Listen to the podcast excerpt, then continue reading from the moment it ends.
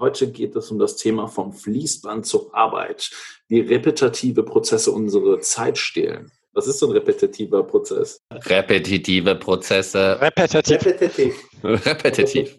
Repetitiv. Eine immer sich wiederholende. Ein Repetiergewehr kennst du doch bestimmt von ja, Call of Duty. Ich. Ja, das ist wiederholt einfach nur immer wieder.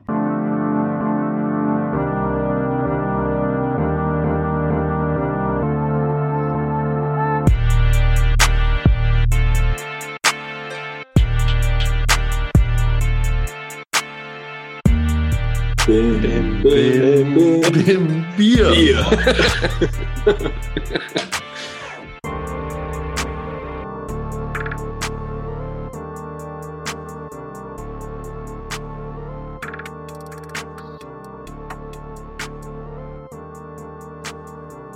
Hallo und herzlich willkommen zu einer neuen Folge BIM und Bier. Heute besprechen wir das Thema vom Fließband zur Arbeit, wie repetitive Prozesse unsere Zeit stehlen. Ich bin Falk Wagner und dazu spreche ich heute mit Gerrit Hoppe und Shain Farasadi.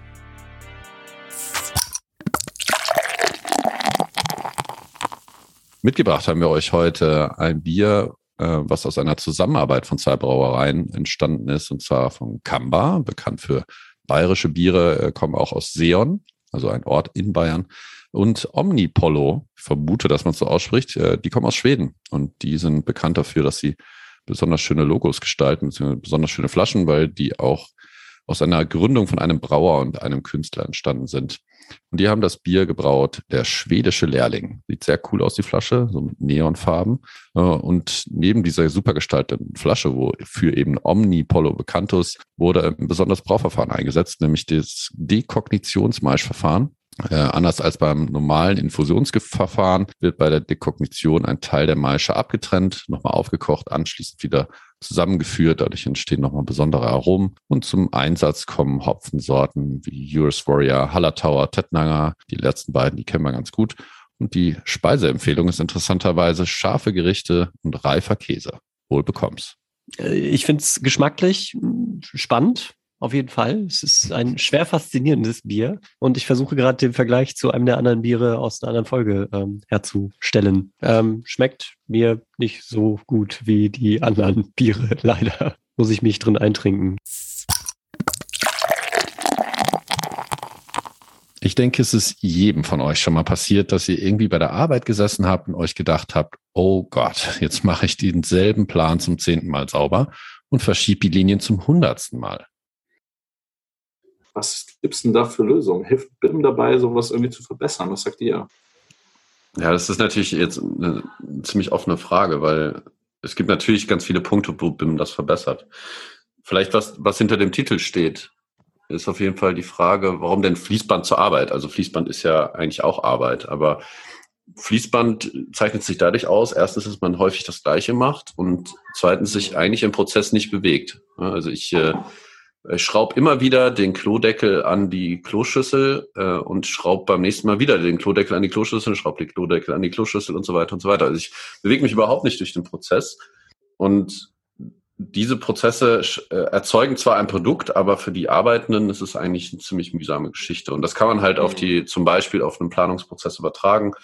Mal ganz klassisch, kommt eine Änderung in den Bauprozess und äh, ich muss im Grunde ist das anpassen, okay. Aber dann muss ich eben auch den Schnitt anpassen, die Ansicht anpassen, die Türliste anpassen, die Massen anpassen, die Kosten anpassen. Also ein, eine kleine Änderung hat einen riesen Rattenschwanz an Fließbandarbeit äh, mhm. hinten dran, wo einzelne Leute immer das Gleiche tun müssen. Und das wollen wir eigentlich durch den BIM-Prozess auflösen, indem wir diese Prozesse miteinander verbinden. Also man kann sich vorstellen, wir hatten vorher unser Fließband mit allem hintereinander geschaltet und jetzt haben wir alle, ja, weiß ich nicht, zehn Fließbänder nebeneinander, die alle gleichzeitig funktionieren. Und wenn ich in einem eine Einstellung verändere, dann verändert sich in allen anderen gleich mit. Mhm. Hört sich jetzt und im besten Fall dann automatisiert auch, ne?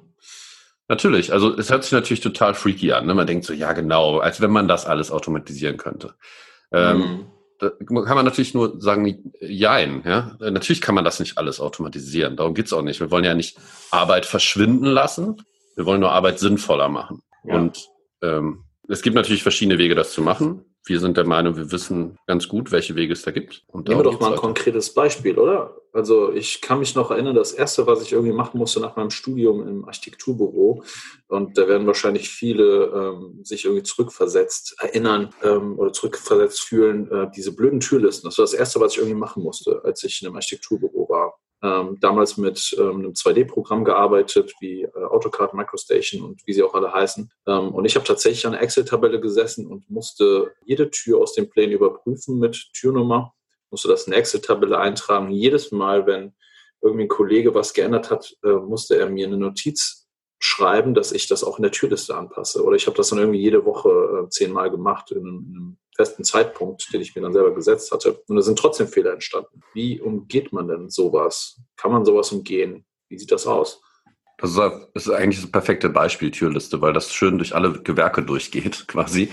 ähm, und ähm, ja auch scheinbar erstmal eine vermeintlich einfache Aufgabe ist. Ja, wir haben eine Wand, wir schaffen eine Öffnung und wir setzen eine Tür ein. Aber so eine Tür, wie vieles in der Architektur, hat natürlich unheimlich viele Parameter, die abhängig sind. Jetzt stellen wir uns einfach mal nicht die klassische Wohnungstür vor, sondern eine Tür in einem öffentlichen Gebäude, die vielleicht auch noch eine elektronische Türsteuerung hat, die einen Obentürschließer hat und so weiter. Also die unheimlich viele Parameter mitbringt, mhm. wo wir Strom an der Tür brauchen. Wir haben Äh, zum Beispiel in Flursituationen äh, über der Tür einen Durchbruch für die technischen Gewerke. Das heißt, durch Türhöhenveränderungen haben die auch Einfluss auf diese äh, durchgehenden Gewerke. Ja. So, und jetzt gibt es diese ganz kleine Änderungen. Das wird zum Beispiel die, äh, das, das Rahmenmaterial geändert. Dadurch ändert sich der Türausschnitt. Oder äh, es muss eine Einbringungssituation geschaffen werden. Deswegen muss die Tür höher geplant werden als ursprünglich. Und dann wäre eben der klassische Prozess gewesen, wie du es beschreibst. Ne? Ich muss an ganz vielen Stellen Änderungen vornehmen. Äh, ich muss in der Grund, im Grundriss die Beschriftung ändern. Ich muss gegebenenfalls Schnitte ändern. Ich muss äh, gegebenenfalls Ansichten ändern, wenn man diese Tür darauf sieht. Das heißt, ich muss schon mal prüfen, sehe ich die Tür auf der Ansicht überhaupt? Ja, damit fängt es schon an. Ich muss das Ganze, was die Durchbrüche angeht, koordinieren. Ich muss mit der T G A darüber sprechen. Ich muss gegebenenfalls mit dem Statiker darüber sprechen. Äh, ich muss vielleicht mit einem Brandschutzplaner drüber sprechen, weil das geht ja, Tür geht ja dann auch in den Brandschutz rein. Ich muss ähm, äh, das Ganze dann umzeichnen und letzten Endes auch in der Türliste anpassen. Mhm. So, und der, der B I M-Prozess, wenn man den dann komplett aufgebaut hat, geht eigentlich genau andersrum. Ich gehe in die Türliste und ändere in der Türliste die Parameter. Ja, also ist ein möglicher Prozess, den ich jetzt beschreibe. Oder sogar und, den Typen einfach, ne? Also den Typen. Genau. Genau, ich ändere einfach den Türtypen, wenn ich vorher eine Typenbeschreibung gemacht habe sozusagen. Und im Umkehrschluss ändert sich das alles in den verschiedenen Gewerken. Jetzt kann man ja sagen, ja, ist ja Kacke, kontrolliert ja keiner. Das stimmt ja nicht. Äh, da geht es um solche Themen. Es geht, geht auch in der Kollisionsprüfung, wird es dann solche Themen geben. Also ich kann relativ schnell Anpassungen vornehmen, ob jetzt in der Türliste oder ich mache es von mir aus im drei D Modell, im Grundriss sozusagen. Die Anpassung wirkt sich das direkt auf alles auf. Und das ist geil. Das ist eigentlich der, genau, das kann man eigentlich nicht anders beschreiben, total geil. Vor allem, wenn man mal davor in der anderen Welt gearbeitet hat, weiß man, wie krass es ist. Man muss auch dazu sagen, dass, dass das ja nicht nur dafür sorgt, dass irgendwie Zeit verloren geht. Also ich weiß noch, dass ich damals unheimlich frustriert war dadurch, dass ich das machen musste, weil ich einfach meiner Lebenszeit beraubt geworden bin, sozusagen.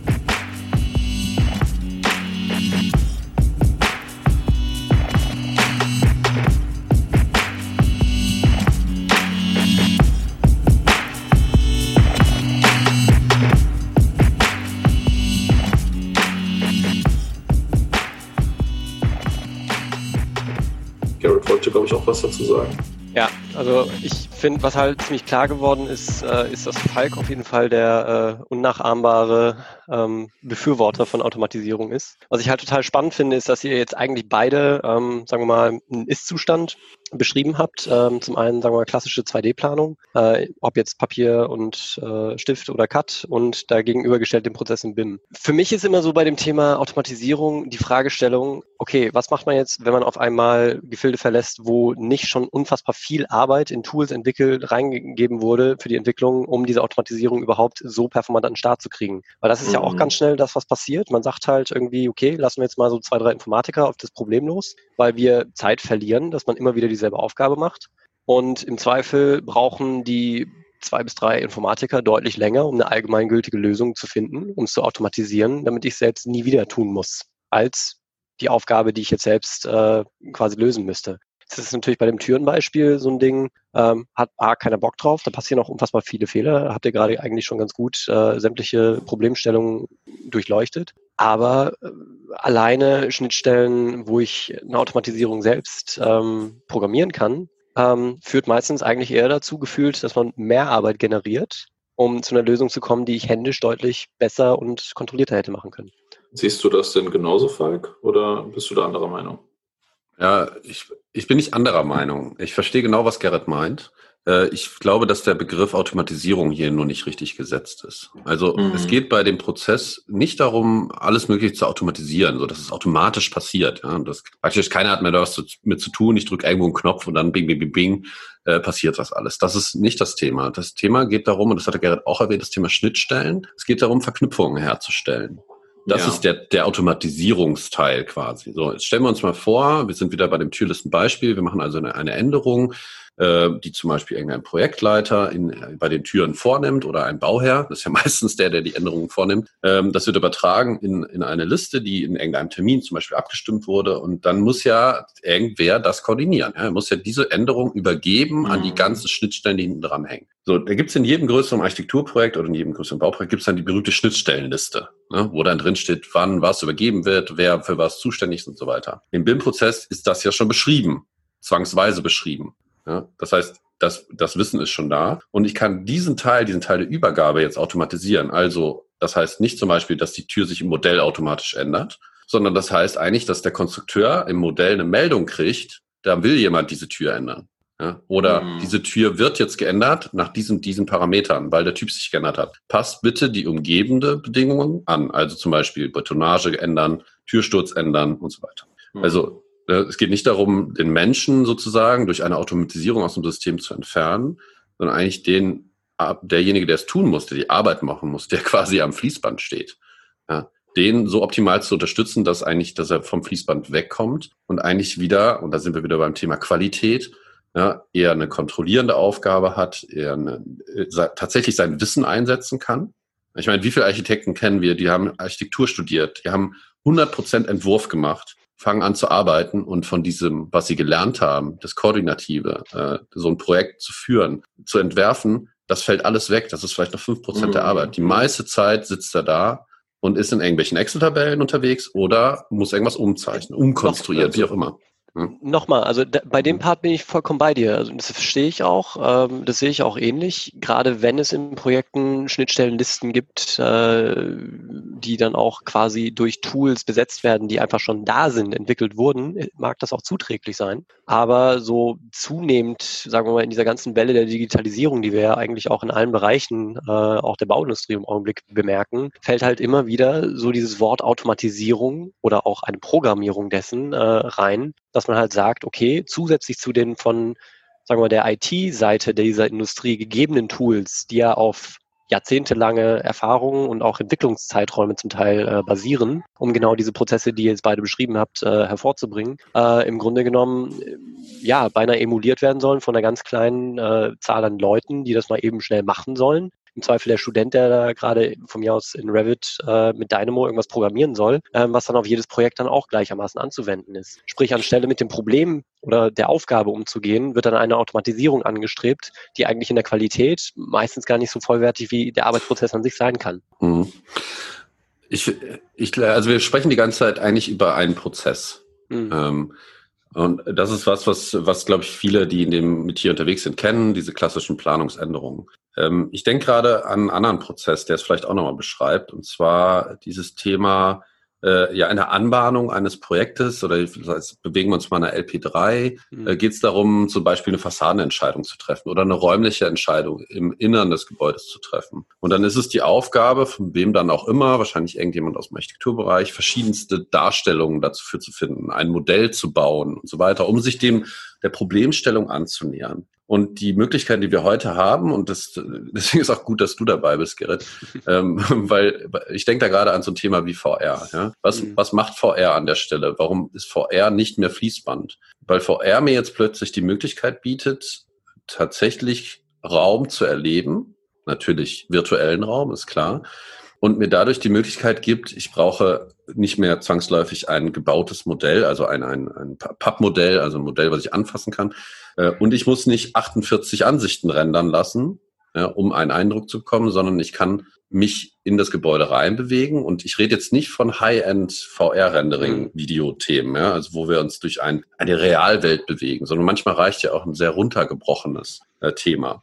Also was ich meine ist, es geht nicht immer nur um einen Planungsprozess dabei, sondern es geht auch darum, ähm, die Themen zu vereinfachen und dadurch sogar besser zu machen. Also ich glaube, dass das Erlebnis, was man durch so eine V R-Darstellung hat, und mir geht's ganz klar darum, man muss sich in das Modell reinbewegen können. Einfach nur ein Modell auf einem Monitor zu sehen, das funktioniert nicht. Man kommt nicht an ein räumliches Gefühl in dem der Tiefe ran. Dass das einfach diese Arbeit, die dahinter steckt, dauernd irgendwelche Renderings zu erstellen und die Kosten, die das auch erzeugt, die aus einem System rauszunehmen. Mhm. Also ne, auch da ist dieses Thema ja, äh, drin. Bin ich bei dir, habe ich natürlich äh, ein bisschen eine aparte äh, Meinung auch zu, weil Weil ich, du hast selbst gerade genannt, Ansichten, die einfach da mal auf Knopfdruck gerendert werden, ähm, wo so ein bisschen der Soul fehlt. Das Spannende daran ist, du hast es gerade beiläufig so ein bisschen auch beiseite geschoben, das Pappmodell, was dann halt nicht äh, mehr gebaut werden muss, weil das ersetzt wird und so. Also gerade ähm, der, ähm, sagen wir mal, schaffende Architekt hat ja seine verschiedenen Modi, wie er überhaupt sich einem Entwurf nähert. Ne? Es gibt halt ganz viele, die machen das mit Stift und Papier. Ich persönlich muss sagen, mir hat es immer extrem geholfen, eben diese Pappmodelle erstmal zu bauen, weil alles, wo ich selbst keinen Bock hatte, das äh, händisch zu schneiden, habe ich dann auch im Entwurf einfach anders gelöst, weil alles, was irgendwie schwierig umzusetzen war, äh, habe ich dann einfach wirklich gemerkt, hey, das ist Quatsch, das mache ich anders. Zum einen, weil ich extrem viel Zeit da rein investieren musste, die Werkstücke überhaupt herzustellen. Gleichzeitig aber auch, weil ich tatsächlich äh, ja nicht feinmotorisch begabt bin und deswegen eine große Frustration zum Teil auch erlebt habe. So, wenn du jetzt Automatisierungsschritte da reinbringst, ja, kann man ja alles lösen mit Lasercutter und drei D Drucker. Ein drei D Drucker stellst hier hin, guckst im Zweifel erstmal achtundvierzig Stunden dabei zu, wie er da irgendwas rausspuckt, wenn da mal so ein Druck klappt, und hast du auf einmal festgestellt, dass du es im falschen Maßstab da irgendwie produziert hast. Beim Lasercutter, äh, ja, fällt das Schneiden vielleicht weg, aber du musst trotzdem eine Feinmotorik und dem entsprechend auch ein hohes Frustrationstoleranzmaß haben, um äh, die ganzen kleinen Schnipsel aneinander zu kleben, die auch nicht so aussehen. Und es geht auch sehr viel von dem Soul wieder verloren. Und das finde ich gerade, um auf das Thema V R wieder zurückzukommen, ganz spannend daran, weil jetzt natürlich auch gerade im Zuge von B I M, gerade auch in äh, Kombination mit V R, eine Sache, die wir ja auch im Grunde genommen äh, immer wieder hochhalten, sich auch wieder dieses Automatisierungsthema so unfassbar breit macht. One-Click-Rendering oder One-Click-Visualisierungsmöglichkeiten über äh, Tools, die es dafür am Markt gibt, die alle ihren Sinn und Zweck innerhalb dieser Planungs-Wertschöpfungskette haben können, aber im Zweifel nicht allumfänglich diese Prozesse jeweils ersetzen können. Ja, und sobald meiner Meinung nach so ein bisschen dieses Souls verloren geht, also das kennt jeder, der einfach mal ohne Einstellung zu machen äh, ein Rendering, ein statisches Rendering sogar erzeugt hat, ähm, wird feststellen, dass ähm, das nicht so viel überträgt wie tatsächlich vielleicht ein Bild, was ich entweder von Hand gescribbelt habe oder äh, auch tatsächlich ähm, viel Arbeit noch zusätzlich da rein investiert habe, um die Qualitäten wirklich hervorzubringen. Und das ist einfach so ein bisschen die Gefahr, die ich sehe, ähm, dass das halt zum Teil mit wegautomatisiert werden könnte.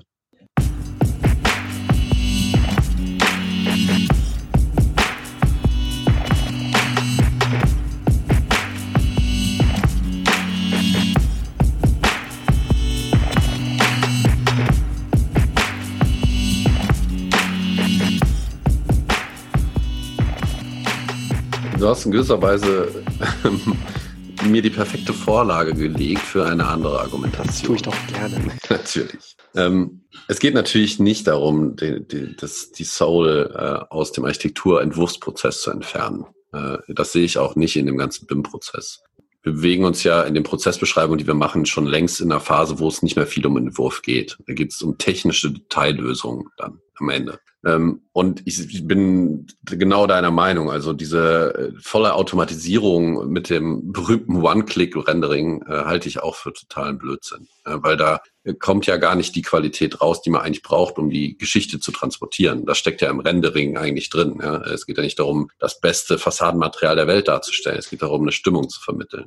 Ja? Also was du eigentlich damit sagen willst, ist, dass Automatisierung nicht zwangsläufig bedeutet, dass man irgendwie auf Qualität verzichtet, sondern eher durch die Teilautomatisierung und äh, Themen, die äh, oder durch Automatisierung eher wieder Zeit schafft, um Qualitäten zu erreichen, oder? Genau, das, das ist der, der, die, die hintere, die Hintergeschichte quasi. Also damit äh, der Architekt, den Gerrit eben beschrieben hat, sein Modell bauen kann. Ja, und der Grund, warum viele Architekten das nicht mehr machen, ist, weil sie sagen, ja, Zeit, Kosten, äh, lohnt sich nicht mehr, ich krieg's auch so beauftragt, so nach dem Motto. Dadurch wird ja überhaupt wieder erst Zeit geschaffen, das ist das eine. Und das lässt sich nicht mit Automation lösen, aber es lässt sich damit lösen, dass Prozesse verbessert werden. Und das andere ist, er hat halt jetzt mehr Spielmöglichkeiten. Also zum also, Beispiel, ich habe im Studium, als als die ersten Lasercutter aufkamen, relativ schnell alles mit dem Laser gemacht, weil ich konnte in drei D alles vorkonstruieren und habe mir dann einfach nur die Laserdatei gezogen und habe es lasern lassen. Und dann hieß es halt zusammenkleben. Ja, ich habe mir den, den Schneideschritt gespart. Möglichkeit war dadurch natürlich auch, viel komplexere Sachen bauen zu können, als vorher mit dem Cuttermesser. So, und wenn wir mal äh, einen Schritt weiter denken, äh, und in dem Gedankenprozess bleiben. Wie entstehen denn Gebäude in Form von einem Giri oder einer Zaha Hadid? Ja, ohne eine computergestützte Planung, ohne eine parametrische Planung wären solche Gebäude unmöglich gewesen. Ja, oder nahezu unmöglich. Klar, alles ist möglich. Aber sind natürlich dadurch sehr, sehr, sehr vereinfacht worden mhm. in der Planung. Günstiger, verbessert von der Qualität. Ja, also wenn ich euch... Ja.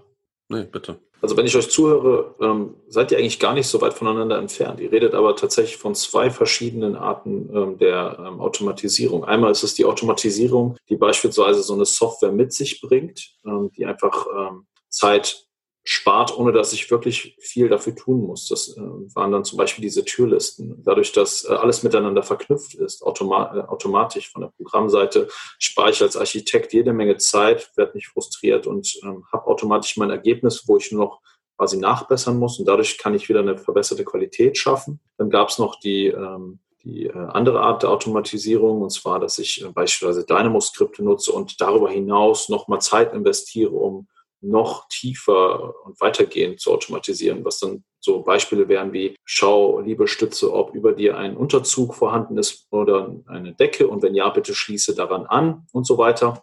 Das sind dann Sachen, wo man wieder Zeit investieren muss und einfach schauen muss, spare ich dadurch Zeit. Aber ähm, die Quintessenz von euch beiden war ja dieselbe. Durch Automatisierung ähm, werden die Aufgaben, die durch die Zeit zu den Aufgaben des Architekten wurden, äh, aber eigentlich gar nicht die Aufgaben des Architekten sind, und zwar einfach dafür sorgen, dass irgendwie Sachen sauber sind, ähm, dass die teilweise oder größtenteils wegfallen und dadurch wieder mehr Zeit geschaffen wird, dass Architekten auch einfach wieder Architekten sein können. Habe ich das richtig verstanden? Ja, so ein Stück weit. Also ich, ich wollte jetzt eigentlich auch äh, einwerfen, verstehe mich nicht falsch, ne? Der berühmte Blocker oder Bremser in, in der Runde. Mhm. Äh, ich habe überhaupt kein Problem mit Automatisierung, solange sie auf der einen Seite nicht als Allheilmittel irgendwie proklamiert wird, ja, für alle Probleme, die man irgendwie verspürt, und vor allem für mich viel wichtiger, nicht die finanzielle Grundlage äh, einer Entscheidung darstellt. Ne? Wir machen das jetzt automatisiert, mhm. weil wir sparen ja die Zeit, die du jetzt auch gerade oder ihr beide äh, quasi gewinnt durch diese diese äh, ähm, sagen wir Automatisierungsschritte, die in die Qualität wieder reinfließen soll, soll halt nicht wegrationalisiert werden, weil das wieder bares Geld sein könnte an der Stelle. Ne? Mhm. Nur weil ich kürzer brauche, heißt es ja nicht, dass ich es auch in der Kürze der Zeit dann ähm, genau dieselbe Arbeit machen soll, sondern eigentlich soll ich ja die Zeit, die ich gewinne durch Automatisierung, wieder qualitativ in das Projekt rückführen dürfen. Richtig. Können. Das wäre dann der Punkt, Architekt wieder Architekt sein lassen. Das, das steht ja auch dahinter, die Frage, wer bezahlt das denn überhaupt alles? Die wird ja auch sehr häufig gestellt und da werden wir in den nächsten Folgen auch äh, sicherlich mal drauf eingehen, auf das Thema, weil das ist eine ganz zentrale Frage. Also B I M kannst ja. du machen, äh, aber am Ende ist es, äh, scheinbar fühlt es sich wie eine Mehrleistung an am Anfang und äh, da spielen mhm. auch Themen wie H A I und so weiter rein. Man muss sich halt immer die Frage stellen und äh, das ist, glaube ich, das Wichtigste. Man muss Prozesse nicht komplett machen direkt.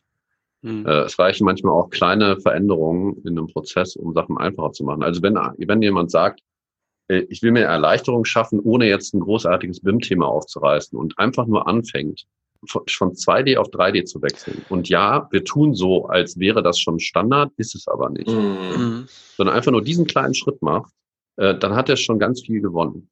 Ja, und hat ja. sich auch vorbereitet ein Stück weit für das, was noch kommt.